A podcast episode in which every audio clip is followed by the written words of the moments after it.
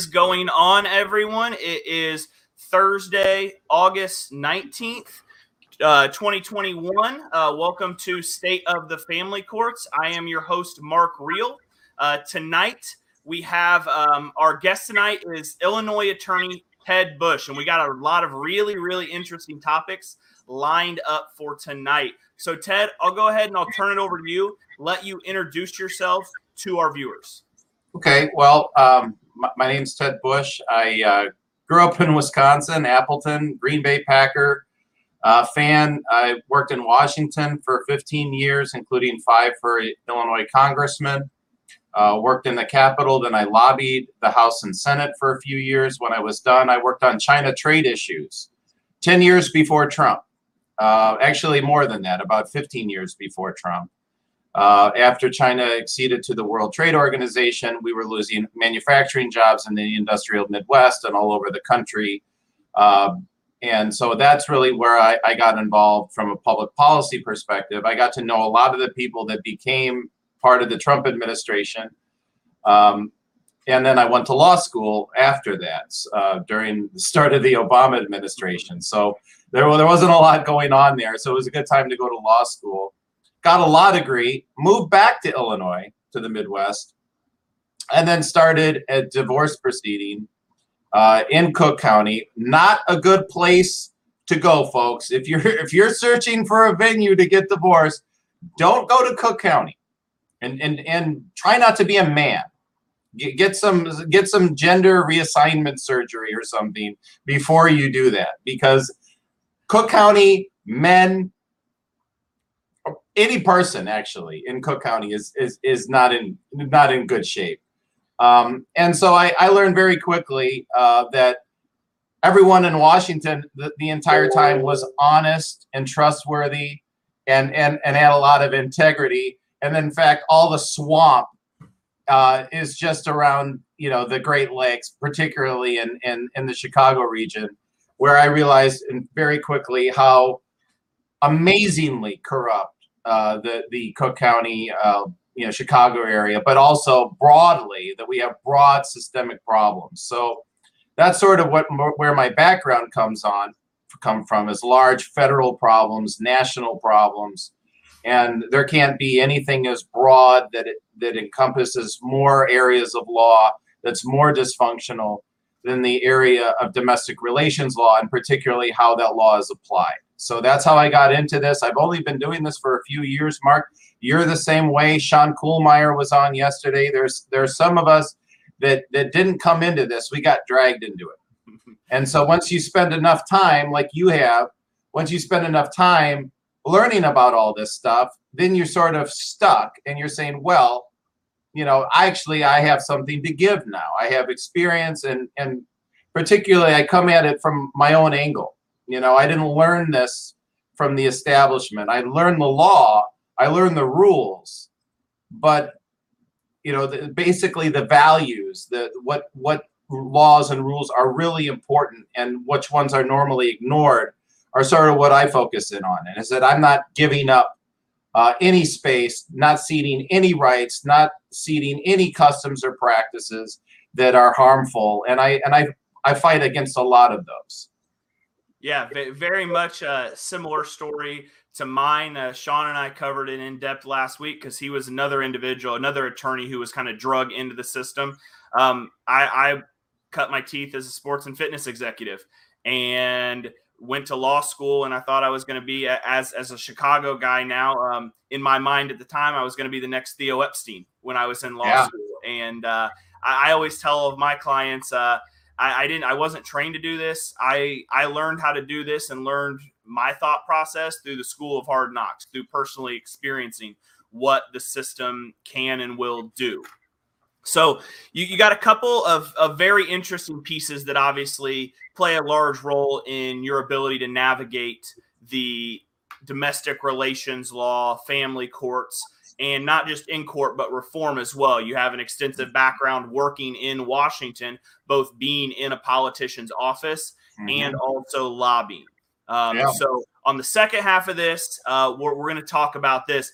Let's start. Let's start this out. We we've already covered probably about three months ago. We went into depth about Illinois law. Um, so I'm going to plug that. If you go back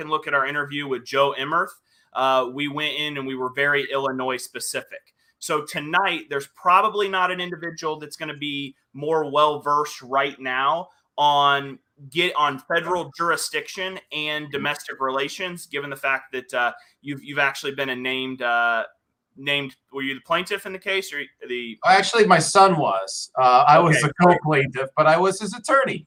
So, so they you love that, Mark. Mark, they loved that I was his attorney of record in federal court. Oh, the state courts just, and I had a field day with that. I had a field day.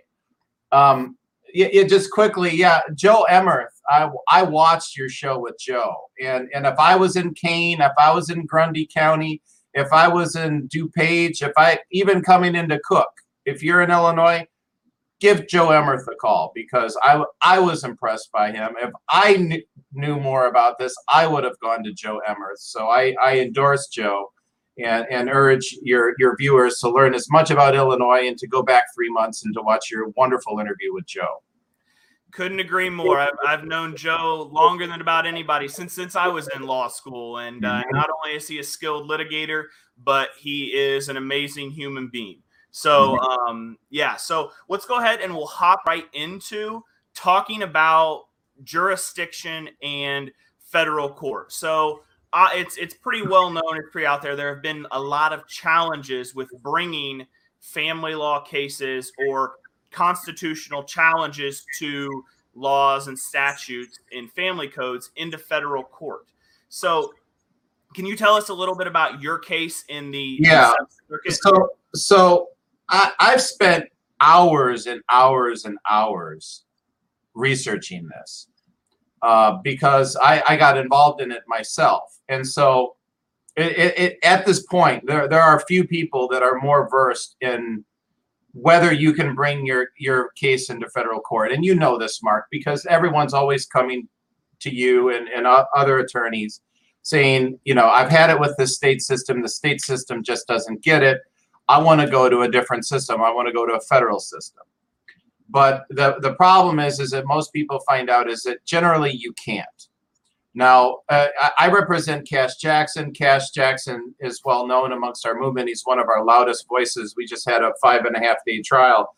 Cash was sort of famous, and I've seen other people do this. Cash tried to remove his case from Lake County, Illinois, into federal court, and and just mean, meaning transfer. A removal is like a transfer. So I was saying, all right, I, see you folks. I'm leaving Illinois. I want to litigate this in federal court. He actually had a lot of good reasons to do it.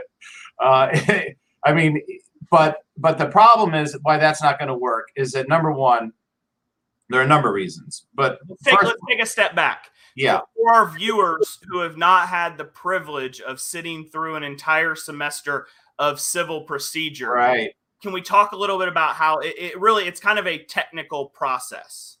Right. So there are some cases. There, there's. Two, uh, we're getting really. We're going really into law school here. So there's generally two case, types of federal cases. There's federal jurisdiction, meaning there's a federal question. There's a federal statute, a law, constitution, something that involves something clearly federal. Okay. A slip and fall at the grocery store is not a federal question.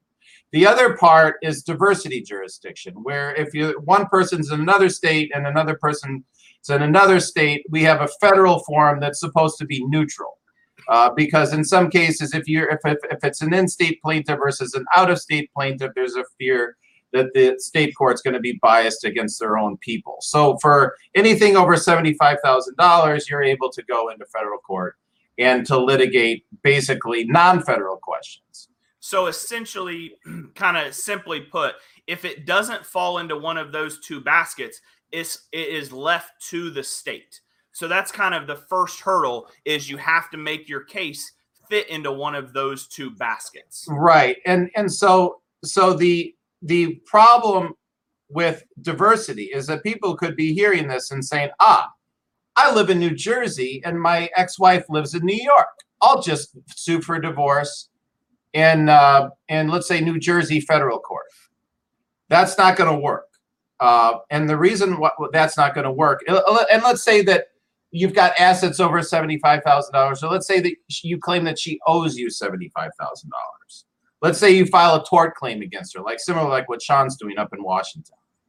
Um, then, then you would have diversity jurisdiction conceivably. But if you're trying to seek a divorce, child custody decree, spousal support de- decree, or asking a court to divide the marital assets, you're going to run into something called the domestic relations exception to, to federal jurisdiction.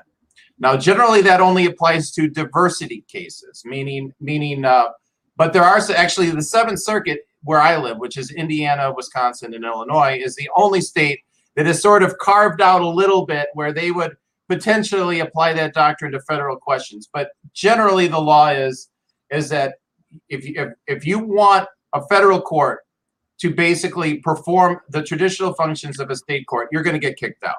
So don't even try. Now, now what you can potentially, and don't try to remove your cases because you have, first of all, you have to be the defendant and it has to be less than 30 days. But if, if your case starts in state court, you're not going to be able to send it up to federal court. So federal removals, which is a transfer, forget that too. But there are some cases um, that that put, could potentially get into federal focus, federal jurisdiction, legitimate federal questions. Um, number one, if let's say you're challenging a state statute, that could that's complicated. There are other problems with that you could potentially get in. Get in. Uh, there, there was a, a challenge to California's surrogacy law that was challenged in a 2016 case in the Ninth Circuit called Cook versus Harding. A really good case that people should look up, and you'll hear you'll see a state court or a federal court dealing with a state domestic relations law. There's been you know uh, state laws challenged all over the country uh, that, that involve domestic relations. So you can do that.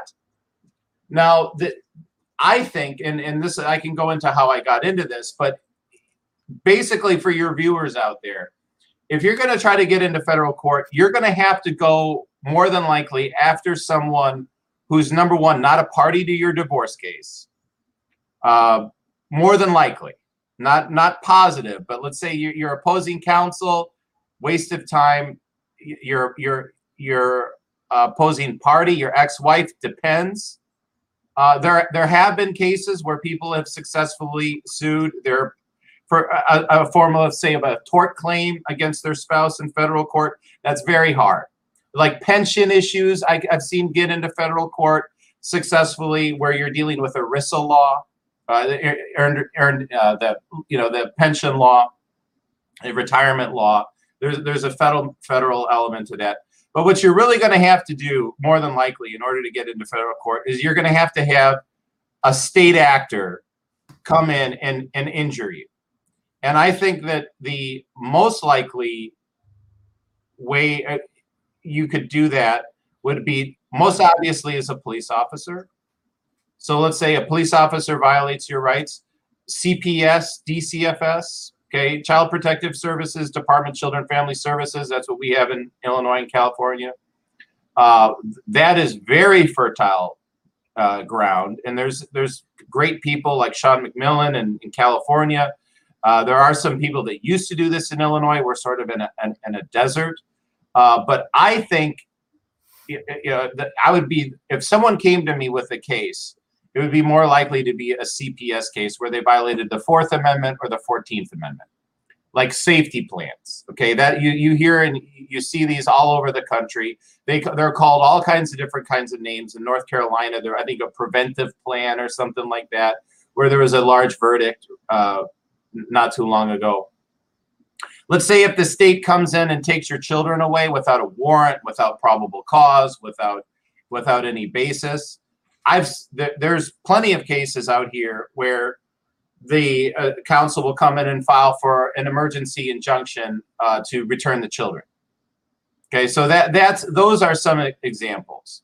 Um, possibly a public school. Let's say you're your children are, are subject to a, an unlawful interrogation in a public school, maybe you could get in in there, but you you know in order to get into federal court, you, you really you know, in order you have to find an eligible plaintiff, and right now, as of this moment, it has to be sort of in the outer periphery that someone who's not connected to your case comes in and, and interferes with it and and prejudices you somehow.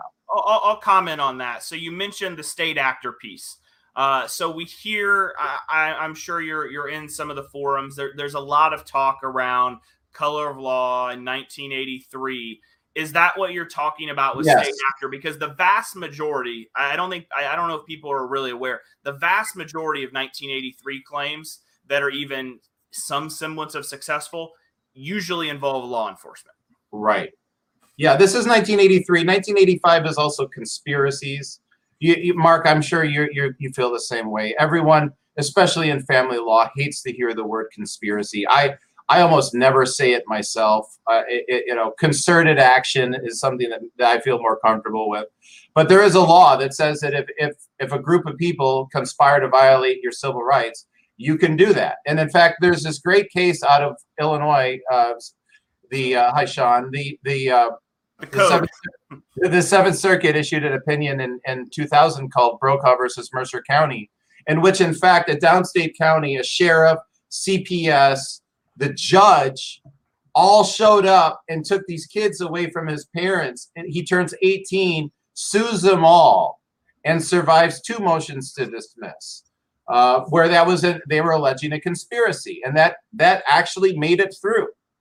Uh, and that, that is amazing. Like, I mean, the other way to get standing is to have emancip- emancipated children reach majority age and then go back and sue the people that damaged them, including their own attorneys.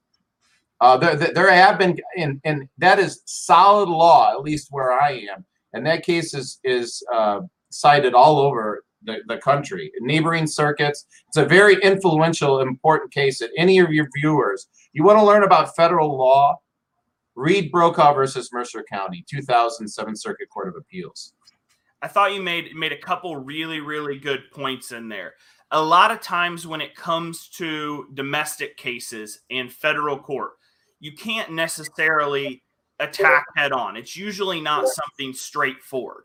Um, and I'm sure it's a question you get on a on a very regular basis. Oh, can I take this to federal court? I want to do this. Most of the time, the answer is going to be no.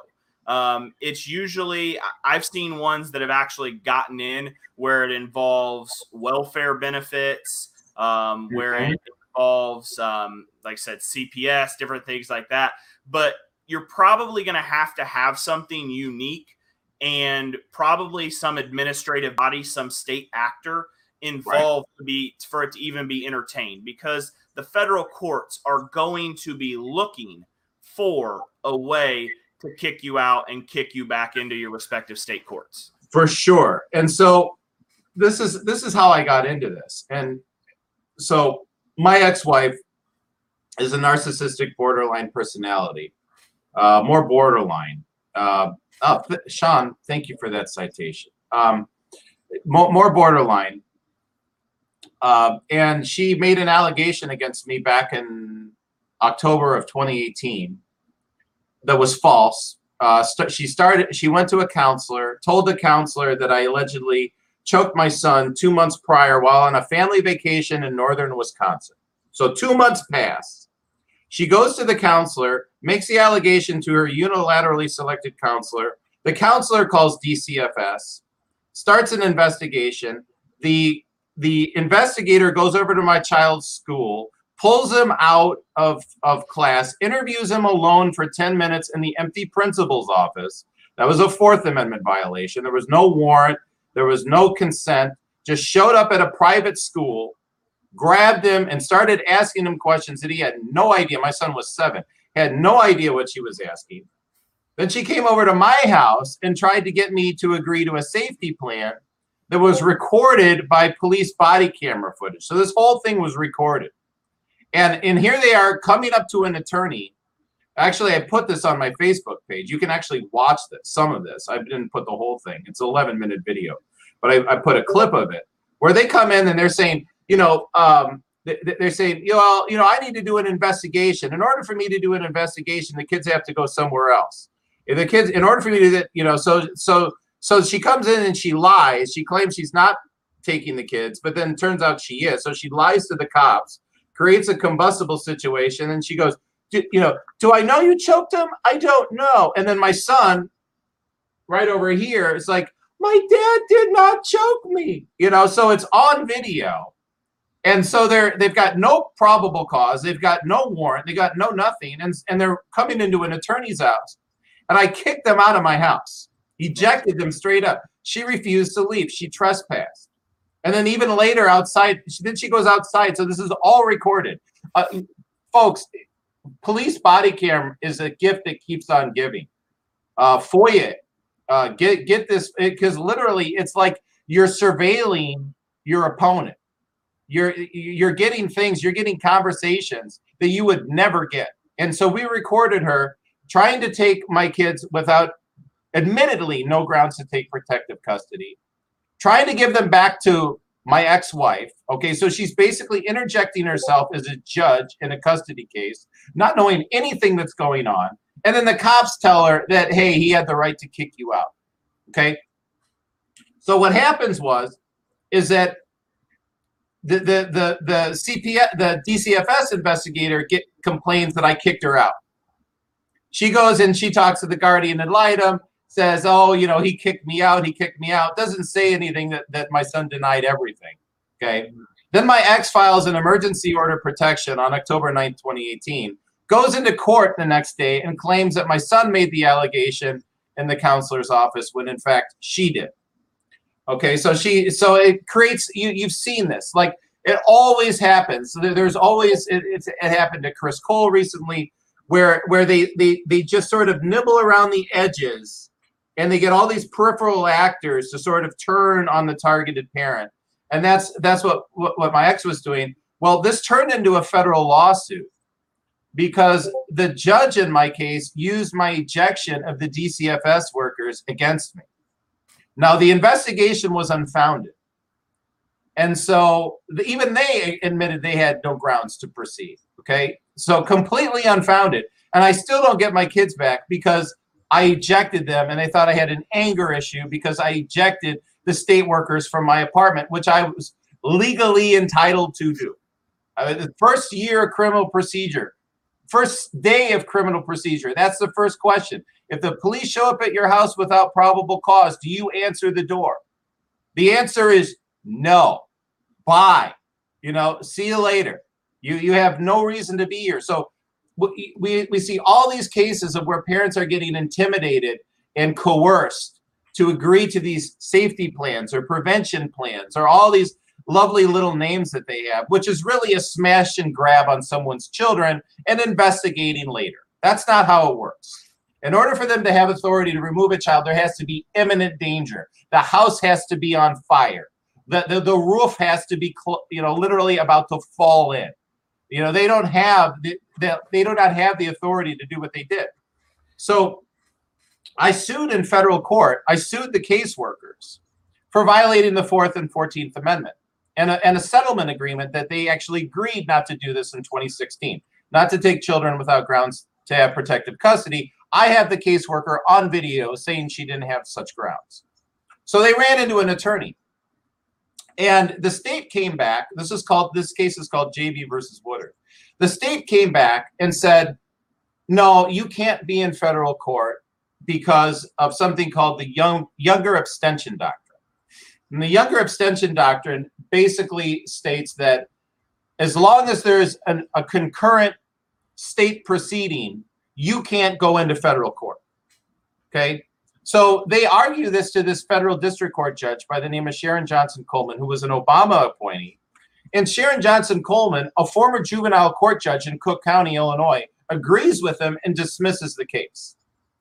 And so this is this is January of 2000 right, or 2020, January of 2020. The, the, my case is dismissed.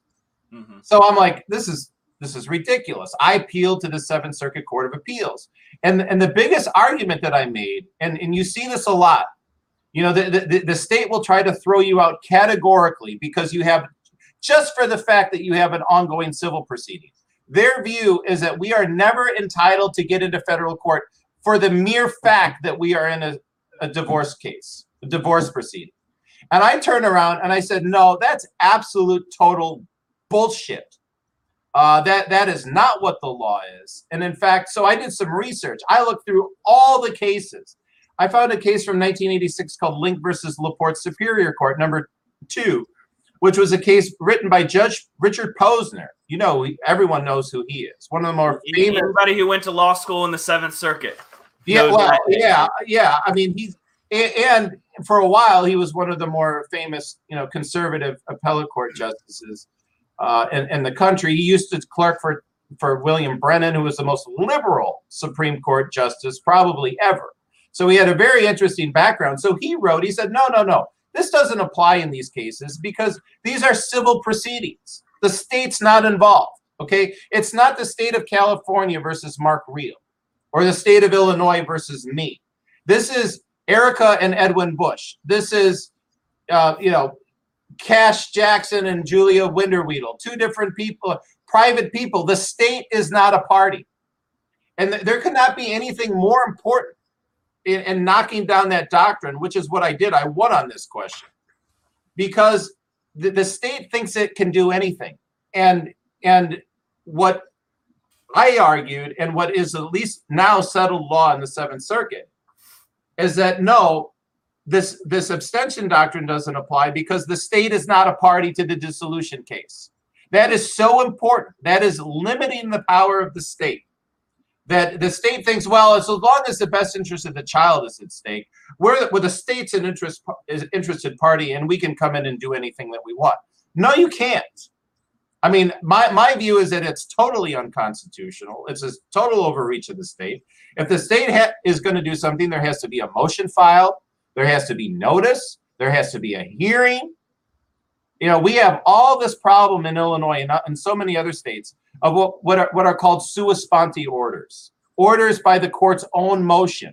So the court's coming in as a prosecutor or even a, or, or a or, or a police department coming in, filing charges, deciding the charges, and then executing the sentence, basically.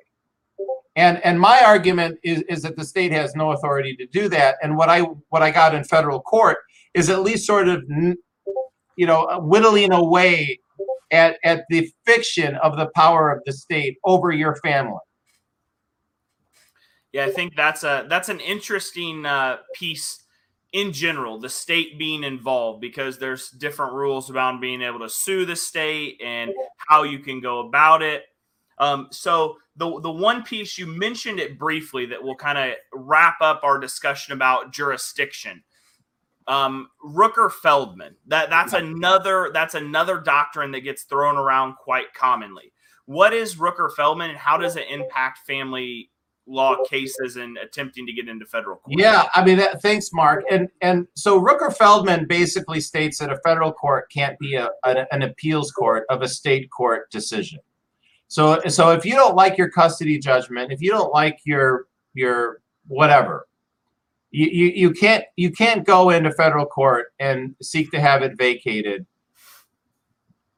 generally at all. That you you have to exhaust your remedies through the state system, uh, and then only after that, if you have basically an independent federal claim, maybe you could attack it, but you can't attack it directly. So so that that's been you know, form the, the, Rooker Feldman doctrine's been around for about 100 years or so. It's formulated, you know, and, it routinely knocks out these type of types of cases. Now, what happened in JB versus Woodard is phenomenal. Okay. And, and you'll know this, Mark, because you're familiar with Ankenbrandt versus Richards is a 1992 case from the Supreme Court, which is the last time the Supreme Court really addressed the domestic relations exception to to federal jurisdiction. And in there, the, the Supreme Court noted that custody cases, you know, dissolution cases, are very different because they're ongoing, that they never end. And and what happened in my in this case that I brought, I never expected to win this easily on Rooker Feldman. So my case was a little unique, is that I had my state appellate court judgment vacated by the state appellate court. But it, that didn't even really matter. The, the Seventh Circuit held that because your your your case is ongoing. If there's no final judgment in your case, let's say you're still in the temporary order phase, or let's say you get your judgment tossed out by the state appellate court, or for that matter, anything. Until your kids turn 18, as long as the courts have jurisdiction, your case isn't over. So what what happened, at least in the Seventh Circuit, is they knocked out Rooker Feldman for the entire class of litigants, parents that have active cases in domestic relations court because they acknowledge that these cases don't end. So there's no final order to appeal. If you don't have a final order to appeal, Rooker Feldman doesn't apply. And that is a huge break for you if you're trying to get into federal court. So essentially, at its kind of essence and simple terms, with Rooker Feldman, once you're in state court, you're in state trial court. You then you would appeal to the state appellate court, and then you right. go to the state supreme court. And after the state supreme court will be the United States Supreme Court. And you can't once you have an order, if the trial court makes a decision, you can't run over into federal court and try to get a different decision. You have to work your way through. But with this decision now, it essentially says there's never a final order, so Rooker Feldman shouldn't apply. Well, I mean, that's how it could be read. In my case, it was crystal clear because my state appellate court, my state, the state appellate court vacated the circuit court judgment in my case. So it was without a doubt my my case was not final uh, because the appellate court held it. But I think that that it's much broader than that. Uh, that even in a post judgment proceeding, that you would be able to get around Rooker Feldman because of the prospect of basically th- these arrangements never ending, never changing. So I, I, think that there there is some positive. Uh, I mean, you know, you know this, Mark. I mean, w- when you try to make change, you're usually just chipping away at the edges. Uh, you know, and that's what what I was trying to do there is weaken the foundation. I did it in my own case, and for as far as I can tell, it worked. And and the uh, the disposition of this uh, opinion that was issued on March 12, 2021, only a few months ago. The disposition was is that if the state courts are proven unwilling to address constitutional claims, then the federal courts can take jurisdiction. That is huge. So what they're saying is is that is that if you have a constitutional claim in your state dissolution case, bring it. Because the state courts are very likely to duck it. Uh, categorically, there's all kinds of ways in Illinois that you can duck a constitutional question. You can even block a case from getting up to the appellate court, depending on the type of order. Okay, so it, bring your constitutional claims in state court, and if they duck it, at least in in the three states that I'm in, and I've seen other similar rulings in other circuits.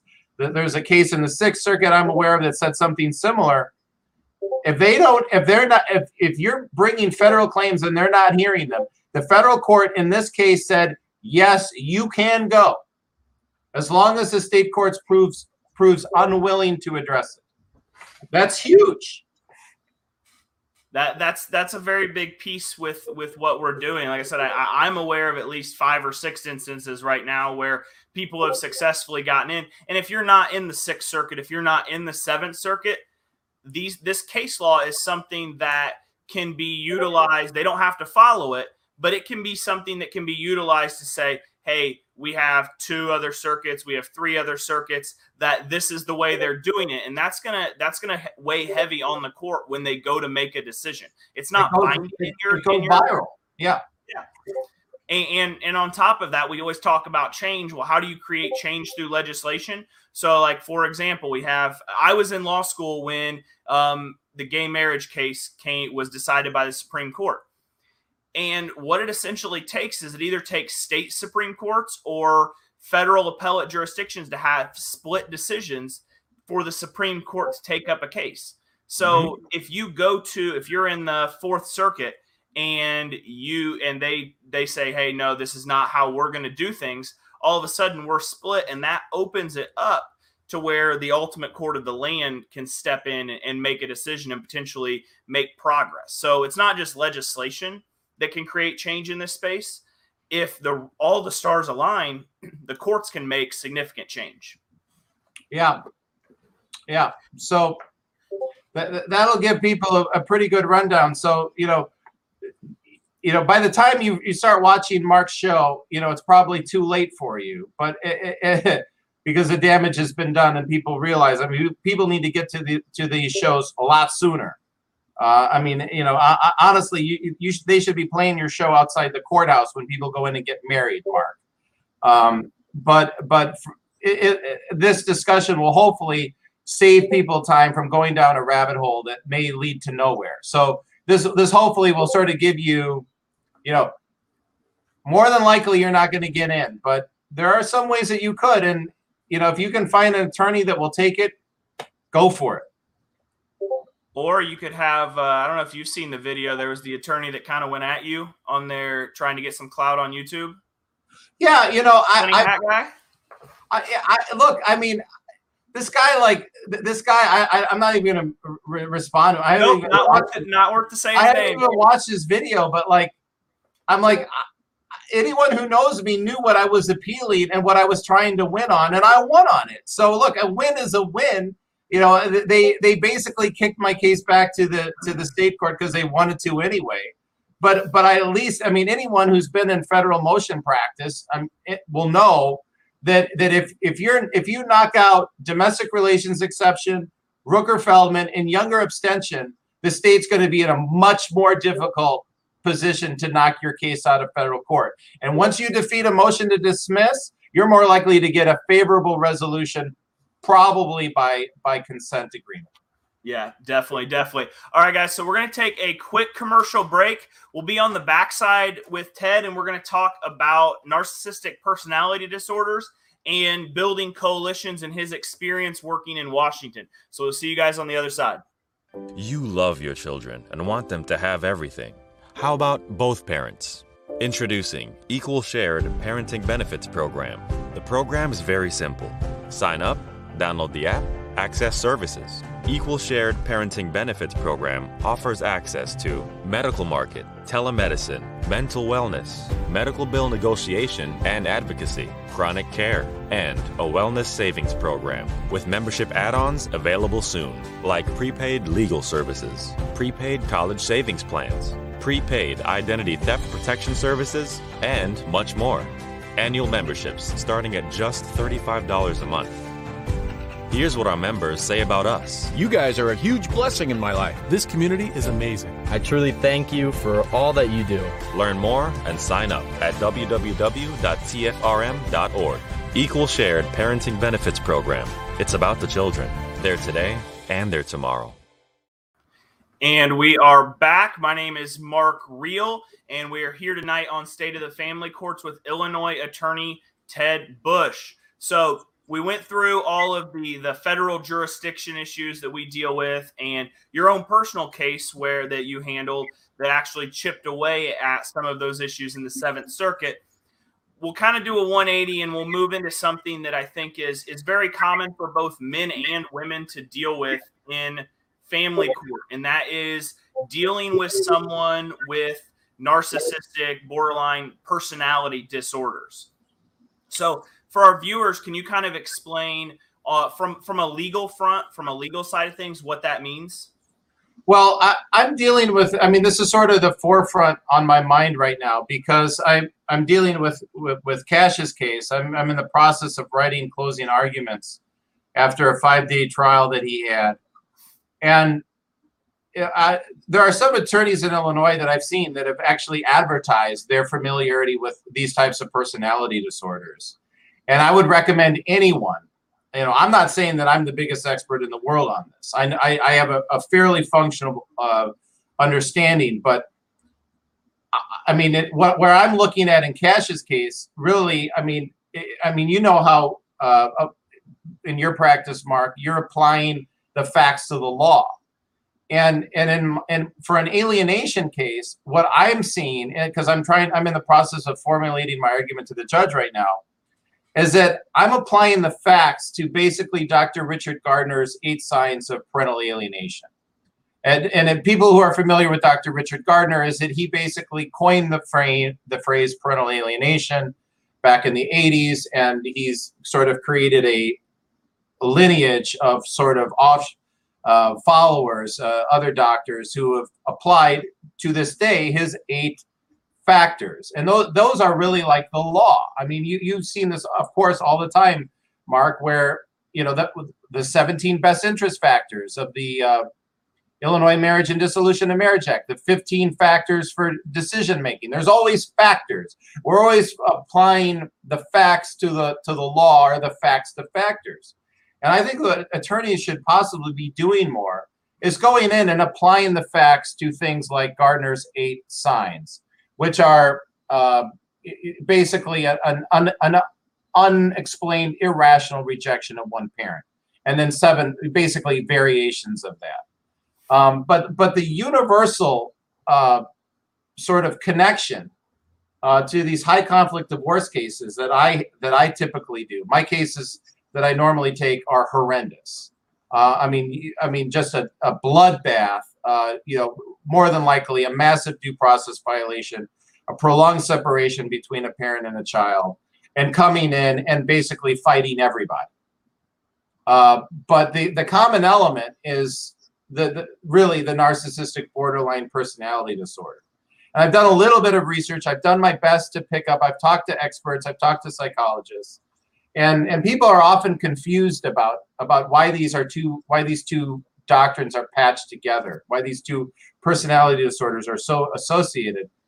And the best explanation that I saw was from Dr. Craig Childress, who in 2014 uh, put out a uh, you know basically a blog post that indicated that the commonality is the insecurity of the of the aligning parent. That that the aligning parent really isn't th- this Greek god gift from the heavens who's the greatest person ever. They actually feel very very low of themselves. They have deep-seated insecurities that more than likely from their childhood that they've never uh, uh, resolved. And so what happens is that the borderline parent is the one that has an attachment disorder uh, and for example, like when you're rocking a baby to sleep and you put them in the crib and the and the baby cries, that's an example of an attachment disorder. The baby wants to be back in the in the, the mother's arms or the father's arms. Uh, it's it's that sort of adultified where you've got these grown people that have that same sort of symptom where if I'm if I'm away from my kids, I'm gonna panic. And I'm afraid that my children will never recognize me, or I'm afraid that that I'll never see them again. And so I'll do or, or say anything to keep those children near me, including lying, making up any excuses. I mean, I, I've, I've seen this, Mark. I mean, you've had women on the stand. I know uh, from you know anyone in Riverside County should go and, and look you up, Real Fathers Rights, uh, neighboring counties too. But you know, you've had women on the stand, and when they're confronted they remind me of the fembots from Austin Powers. You know, where Austin Powers takes off his shirt and the, the fembots can't take it and they melt down. They, they you know, they literally are just, and they'll, they'll say and do anything. These women will say and do anything, make any excuse. That's borderline personality disorder. That's at its core. The narcissistic element is when they, they have the same insecurity, but instead of reverting to that sort of clingy attachment you know, I, I feel insecure, so I'm never going to let you go. That kind of mentality. The narcissistic personality is when they go and they inflate themselves so high that that that that instead of being clingy, they just look down on everybody else, and they're they're very arrogant. They're very very sensitive to criticism. Those people are really easy to trigger on the stand. You get them really mad uh, men are, are the ones that usually I think uh, exhibit the narcissistic side, uh, and, and, they're terrible.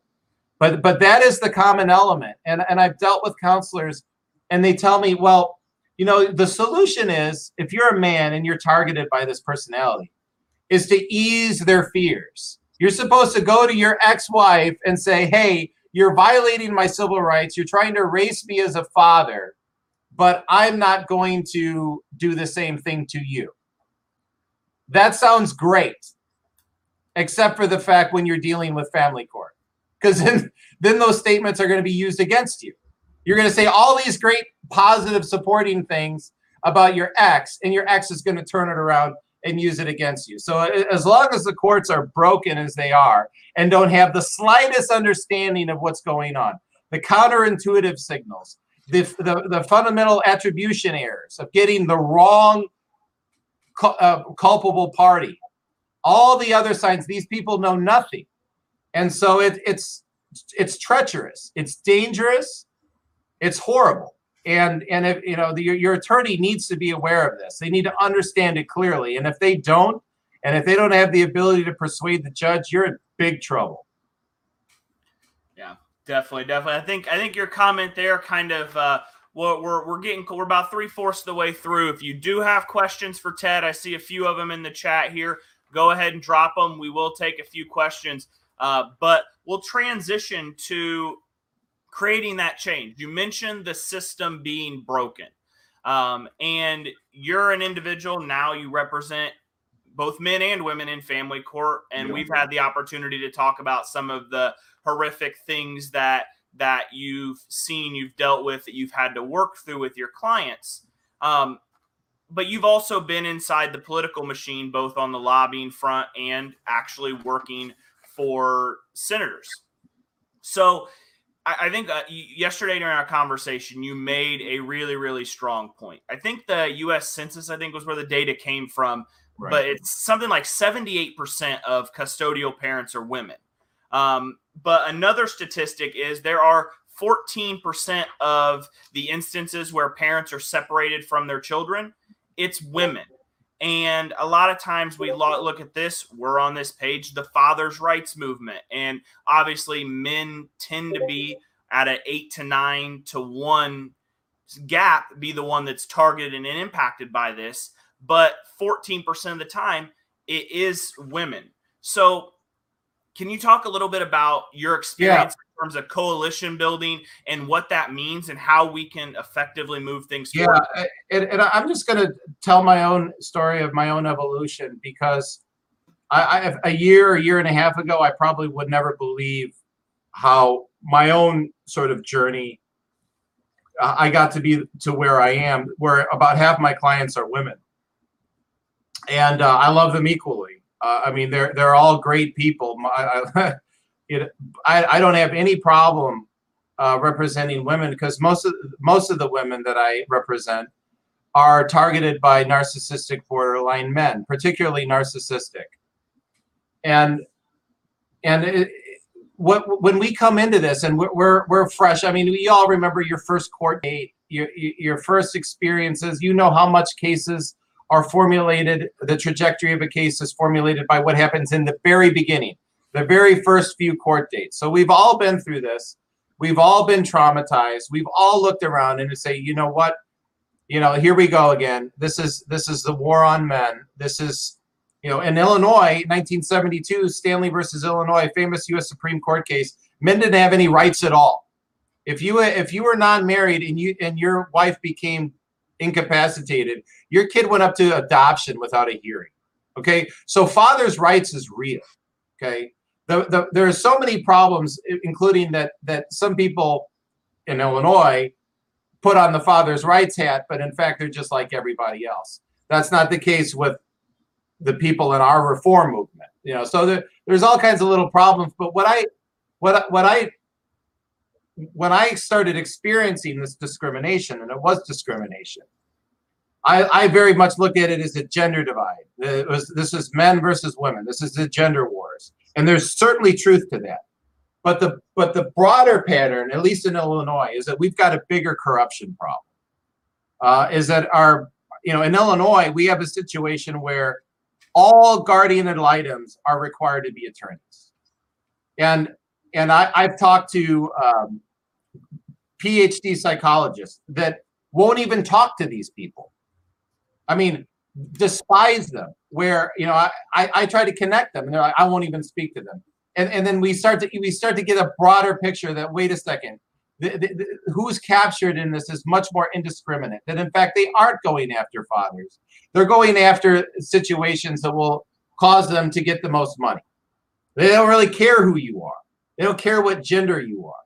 Uh, sometimes men win, sometimes men lose, uh, and and you know there, there isn't a really coherent uh, pattern. It's it's just scattered and nonsense. So the longer I got into this, I started we started to deal with women that were reporting similar things, and, and who were fit women, nurses, doctors, you name it, experiencing the same uh, pathological behavior where they're getting erased. Can I hop in on this? We, yeah, we have we we have there, there's been a very public instance of this involving in St. Louis County. Um, yeah. K- Kenneth Rosa has been very public about his mm-hmm. battle with the guardian ad litem. Well, the first case that got thrown out against this guardian ad litem was a female attorney. Mm-hmm. So it, it, can be indiscriminate. I, my, my piece on, on a lot of these neutral third parties, a guardian ad litem, you and I, in theory, don't have the technical training to know to be able to understand the psychology the sociology the things right. that need to go into the decisions that are made so this is a lot of times the judge passing the buck off to someone else who isn't necessarily trained to make those decisions right. Well the, these attorneys are are garbage. And and uh, they're actually believe it or not they're under investigation right now. I'm not going to say by who you can guess. Um, but but they've created such a mess for themselves out here, um, and they deserve it. Um, it, it, so the, the bottom line, I mean, to, to make a long story short, is that is that you know if you're a father and you're going through this, and you have you, you have a woman approach you and report the exact same thing that happened to her as had happened to you, uh, that that the the same abuses, uh, prolonging litigation, ignoring evidence. Uh, bias, you name it. You you can't turn them. I mean, in my case, I'm not going to turn them away. And and there's some of the best advocates because my, some of my female clients, uh, they some of them were uh, sex, sexually assaulted, sexually battered, uh, psychologically abused, physically abused, and then they're erased from their kids. And so it's the same pattern of abuse. And some of these women are champions at going up against the domestic violence industry, which we're typically fighting in, in, the legislative realm, in the lobbying realm. It's usually men's rights versus domestic violence industry, which is propped up by the attorneys. And so when, when you've got people like women coming in saying, wait a second, parental alienation is just another type of mental abuse. It's just another type of psychological abuse. It's no different than pushing me down the stairs. It's no different than punch, punching me in the face. It's the same kind of abuse, and that these and that these courts perpetrate it. You're you're you're taking out, you know, you're you're having a woman as your spokesperson, and you're knocking out, uh, undercutting your your opposition. So I would encourage everyone out there in the men's rights. Now the women aren't so good at reciprocating. Uh, but you know, this is a little bit of a, of, of a dance. Is to try, is to reach out to some of these women and start dialogues around the country and find common cause with them because everyone knows that even though women win about seven out of eight custody cases, that there are fractions of those that that there are some women that will be drug addicts. There will some women that will have uh, you know, whatever mental me- mental illness where they are not the appropriate custodial parent. We all know that because we're men. men. We know that there are plenty capable men that are that are more than capable of being custodial parents that are not.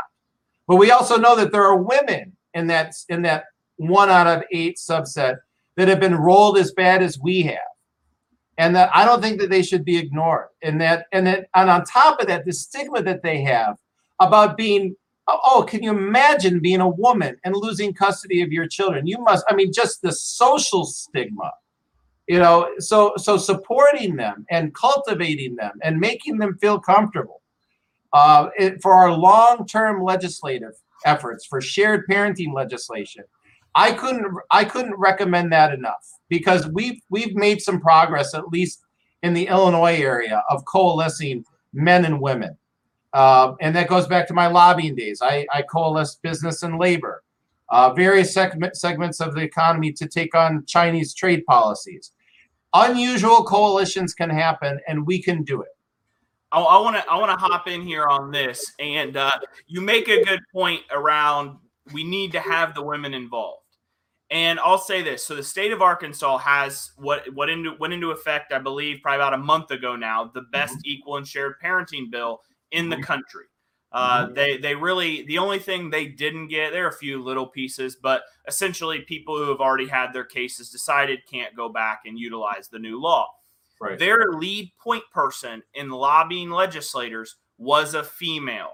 Yeah. So um, I had Brian Vandiver on probably about a month ago now, and he talked about how important that was because she would get different questions than what they got and she would provide a different perspective and she was able to hit on different things than if it was just men going on in there and you you you could probably get a handful of more legislators to hop on board if they realize this isn't just angry dads. Yep yep and, and we have to win we have to beat these people being clever you know take, taking the money out taking the money out means doing creating coalitions that they never thought that could occur. That's what happened to the Democrats when Trump got elected. Trump got all the blue collar voters from the Rust Belt states that lost all their jobs to China to join in and become part of the Republican uh, Republican voter base. The Democrats in, in Congress never thought that could ever happen. I was there.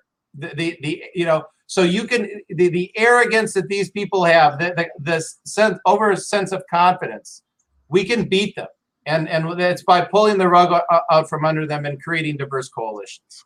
Yeah, and you talk about not going at them directly. Um, I always point to this a lot. Like there are a lot of uh, women's organizations, and we won't. I won't point out any in particular. And then these bar associations and the judges associations that they are well funded and for example, women's organizations have been out there lobbying for things to be the way they have they are for 60 years. They're they're much more well funded, they're much more established. And so our essentially opponent in this, the people who are going to push back against us are going to have more money. They're probably going to have more relationships. So there has to be unique arguments and there have to be unique things to drive this legislation. And I, I always tell people this is a snowball that's growing. If you talk to anybody and in, in, in, an issue situation, like you and I are, are very, very new to an to like a political issue. Right. If you talk to anybody who's been around this issue for 10, 15, 20 years, which there aren't many because you time out of this. After 18 yeah. years, you're done. Right. You talk to people that have been around for a long time on this. This used to be a radical issue. This used to be a radical idea. Now, if you take a step back, this past year, five states passed bills that improved their equal and shared parenting in some form or fashion. It, it four of them were not like Arkansas. Arkansas pretty much got everything that you could hope for and that you could ask for. But Texas and West Virginia increased access for non-custodial parents. Tennessee and Oklahoma facts, findings, and conclusions. These are the first downs that need to be made. And mm-hmm. you look at over the last decade, there were more steps made in 2021 in those five states than the last five to seven years combined. So this is a snowball that's growing. It's moved from being a radical extreme idea to it's moving into the mainstream. And it's something, it's an issue that can impact everyone. Well, I mean, the other the other snowball that's happening is that the system can't take it anymore. The system's about to break and yeah. and it's just sheer demographics. I mean, you, you you're aware the divorce rate's been around 50% for a significant period of time. But what we've had, and we've actually seen that how we, in Cook County we had our, our parentage and our and our divorce courts merged uh, because the parentage courts were be, becoming flooded. That's really the, the, the, the social phenomenon that's changed is the unmarried birth rate, which now is at 40 percent. Uh, uh, racial breakdown 28% white, 56% Hispanic, 71% African American, 41% in total. That's huge. So you include the unmarried uh, birth rate population with the divorce population, the, the non intact households are exploding. And the courts, I mean, especially when these become high conflict, these courts do not have the bandwidth to be able to properly dispose of them. There has to be reform. There has to be a presumption of shared parenting, or the system's going to break. And there has to be a way to take these high conflict cases out of, of the normal court system and create sort of a, a parallel system You know, it, it- you know, I I haven't been on I five in a while, Mark, out in California. But you know, what would happen if someone's in, in the left hand lane driving 50 miles an hour, slowing down the entire you know interstate uh, out in would be a mess. California? It would be a disaster. You know, and that's what's happening with these. So we have to we have to ally with the women, the psychologists. The high conflict cases cannot be profit centers anymore. They have to be taken out uh, because they'll, they'll they'll just crash the whole thing, and that's happening right now. Yeah, very very much. You're seeing covid uh i think covid exposed a lot of of the fissures that were there um, in terms of what could be handled. We'll turn i got a couple questions here that are specifically related. This one's a two-parter. I'm going to take the second part. This is from um, uh, our executive director casey sowers. So Oh. How can we approach corporations to put their lobby and campaign dollars towards promoting equal and shared parenting. So I'll give a little bit of background on this. Casey uh, last night uh, went on live and talked about the research he's doing around worker productivity and in when when individuals are going through the family courts. So in terms of the lobbying aspect and getting corporations involved, we, we can go super high level on this. I'm not asking for a detailed plan, but what does that process look like from the inside? Well, I mean, I, um, there's two different ways. I mean, there, there's there, there's a consumer movement, but uh, I, look, I've I've known plenty of corporate executives, CEOs. They're regular people just like us, and they want to be connected to. I mean, they want to be connected to their schools, to their community, to their uh, uh, so small, medium-sized businesses, particularly. You know, they're, they're the largest funders of the school system. They're the largest funders of the social welfare organizations on a small level. Now, big corporations is something else, um, where they also want to be friendly to their customers. Um, I mean, just off the top of my head, uh, there's so much divorce and, in active duty military service. I would think some defense companies would want to start and and you know if they're preparing the war fighter for combat, you would think that they would be able they would want the warfighter to feel comfortable when they go home. Um, you know that that's sort of a, a message I would try. Um, I would, you know, I would look at. Um, I mean, look, there's so many reasons why. I mean, look, how many people can't pay their school loans because they're sacked with attorneys' fees? How many people can't go to college because they just had a, a, a child and they're in their early 20s and they just spend it all on GAL fees and they can't afford their own college. Uh, there, there, there's there's the government that has an interest, but anyone tied to society. I mean, look, there there was a, a congressman from North Carolina who went in went went on and talked to Eric Carroll and said that this is a national security issue. The fatherless epidemic is a national security issue.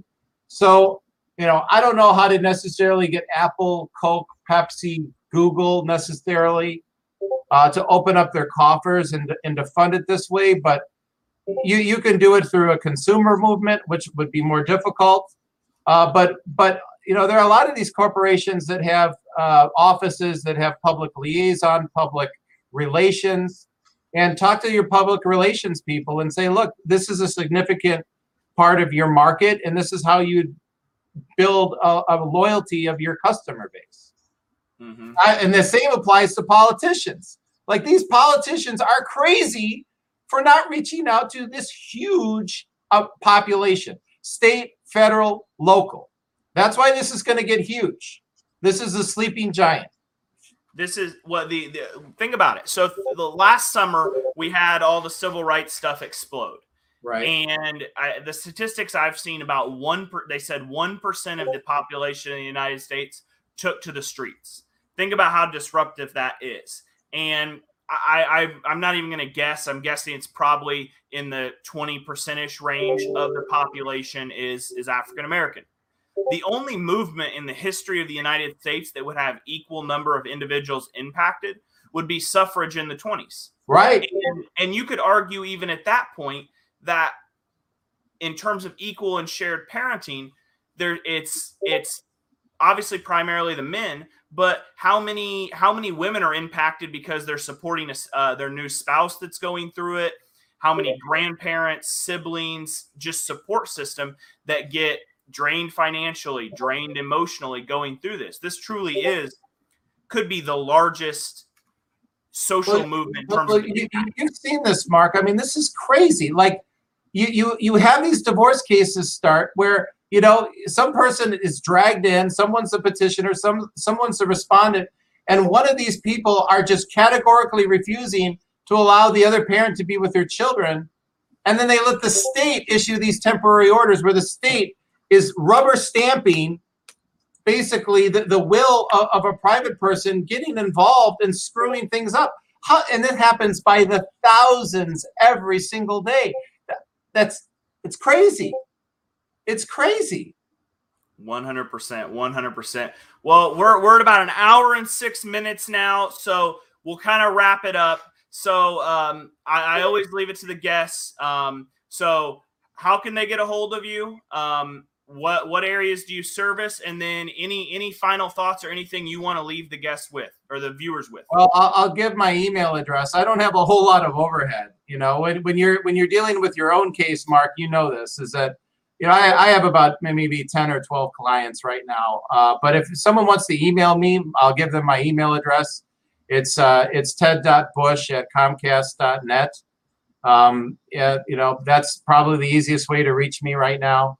Um, I do a lot of advocacy. I do a, a whole bunch of things. So, you know, and look, there's never going to be anyone that unifies our entire movement. There's, you know, I'm just playing a bit and, and I'm doing what I can with my own perspective. So, you know, hats off to your show, Mark. Hat, hats off to all your prior guests. Hats off to the Father's Rights Movement, your founder, uh, all the work that you guys did. I mean, look, we're just, you know, I'm just another cog in the in the in the uh, in the in the wheel, trying to move this. You know, so my my children and their children will be better off than than how I I was treated. Very, very well put. All right. Well, I'm Mark Real. Thank you, Ted Bush, for coming on the show tonight. We will see everyone next Thursday on State of the Family Court.